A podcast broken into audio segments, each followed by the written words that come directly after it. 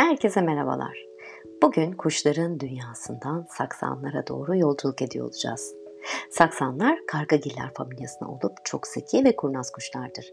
Her zaman yiyecek ve barınak bulabilirler. Zekalarını kendilerini yırtıcılardan korumak ve yiyecek bulmak için kullanırlar. Hemen her iklimde yaşayabilirler ancak daha sıcak yerleri tercih ederler.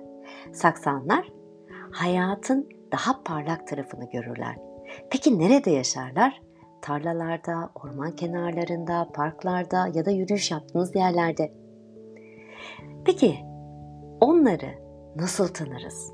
Siyah kafaları, beyaz göğüsleri, uzun bacakları, uzun siyah ve yeşil mor kuyruklarıyla, parlayan siyah ve yeşil mavi kanatlarıyla ve o kanatlarının beyaz bölgeleri de bulunur.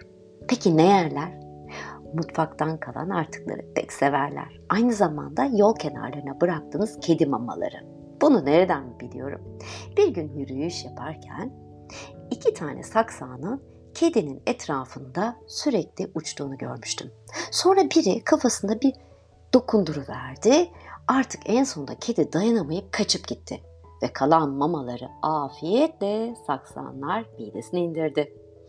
Yani yiyecek konusunda asla aç kalmayacaklar sanki.